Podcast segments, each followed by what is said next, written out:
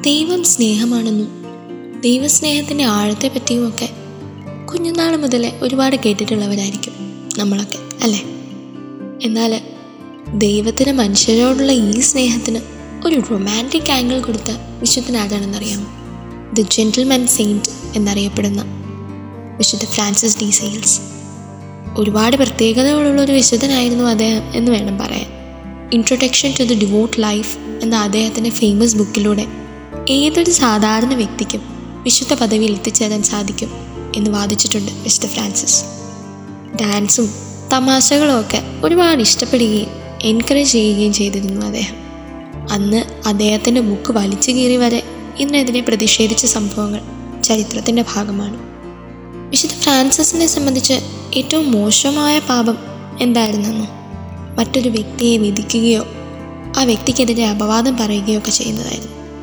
ജപമാല എങ്ങനെ ചൊല്ലണം എന്നതിനെപ്പറ്റി പൊതുവേ ഉണ്ടായിരുന്ന ധാരണകളെയൊക്കെ അത്യാവശ്യം തിരുത്തിയ ഒരു വ്യക്തിയാണ് വിശുദ്ധ ഫ്രാൻസിസ് എന്ന് പറയാം. എങ്ങനെ എന്നുള്ള ചോദ്യത്തെക്കാളും എത്രമാത്രം ഭക്തിയോടെ എന്ന ചോദ്യത്തിനാണ് അദ്ദേഹം കൂടുതൽ ഇമ്പോർട്ടൻസ് കൊടുത്തത്.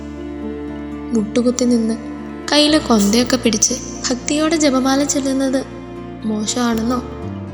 അതിൽ കാര്യമില്ല എന്നൊന്നുമല്ല. ജപമാല ചൊല്ലാനുള്ള ആ പെർഫെക്റ്റ് രീതിയിൽ നമുക്ക് ചൊല്ലാൻ സാധിച്ചാൽ മാത്രമേ ജപമാല പൂർണമാവൂ എന്നുള്ള ധാരണയാണ് അദ്ദേഹം തിരുത്താൻ ശ്രമിച്ചത്.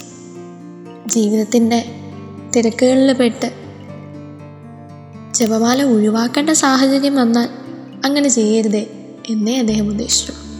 ജപമാലയിൽ നിന്നോ അല്ലെങ്കിൽ അതുപോലെയുള്ള മറ്റ് ആത്മീയ കാര്യങ്ങളിൽ നിന്നൊക്കെ ഒഴിഞ്ഞു മാറാൻ എന്തെങ്കിലുമൊക്കെ കാരണം തപ്പിപ്പിടിക്കുന്നവരാണ് നമ്മളിൽ പലരും.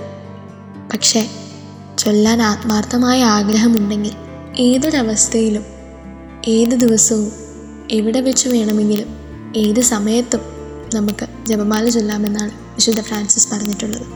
നമ്മുടെ ആത്മാർത്ഥതയും നമ്മുടെ ഉള്ളിലെ ഭക്തിയും മാത്രമാണ് ജപമാല ചൊല്ലുന്നതിൽ ഏറ്റവും വലിയ ഘടകം എന്ന് അദ്ദേഹം പറഞ്ഞിട്ടുണ്ട്. ഈ ഒരു ജപമാല മാസം ജപമാല ഭക്തിയിൽ കൂടുതൽ വളരാനും ജപമാലയെ നമ്മുടെ അനുദിന ജീവിതത്തിന്റെ ഒഴിച്ചുകൂടാനാവാത്തൊരു ഭാഗമാക്കി മാറ്റാനും ദൈവം നമ്മെ സമൃദ്ധമായി അനുഗ്രഹിക്കട്ടെ.